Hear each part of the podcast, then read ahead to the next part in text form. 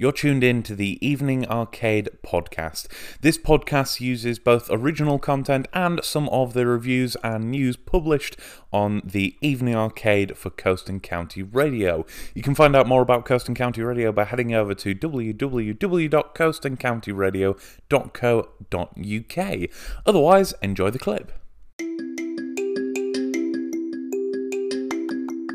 If you tuned into the radio show last week, you may remember me talking about the next generation upgrade for Crash Bandicoot 4 It's About time. Uh, to reiterate, the upgrade included, of course, the base game fully brought up to next generation standards, as well as a free skin pack called Bare Bones, which, as the name suggests, is quite literally just a skeleton with a shadow outline of your character. Uh, the game itself is great fun, but I'm not here to talk about how much fun the game itself is. I'm actually here to talk about the upgrade in itself and what it does for the game. Specifically, uh, if you compare it to the PlayStation 4 version of the game, you have a couple of major improvements in the form of the frames per second will run smoothly at a locked 60 frames per second, uh, and the detail itself is incredible. The added visual polish, it does actually scale up to 4K as well. Uh, it looks wonderful. And this is coming from a game that already looked incredible. Uh, the extra added detail just really pushes the boundaries of it.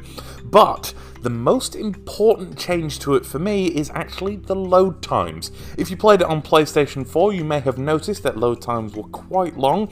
Uh, this was actually most prominently noted by YouTuber Caddicarus, uh, Jim Caddick, who noticed that the load times were especially bad for people who were aiming for certain achievements in the game game. If you wanted to restart a level and get, say, the time relic, but you were just missing the mark every time, of course, you'd restart the level. But when you were having to wait 10, 15, even 20 seconds for that level to restart, it was painful. And especially if you had to do that a few times, up to 10 times, you're adding an extra minute or two onto your gameplay, which is not good when you just sat staring at a screen.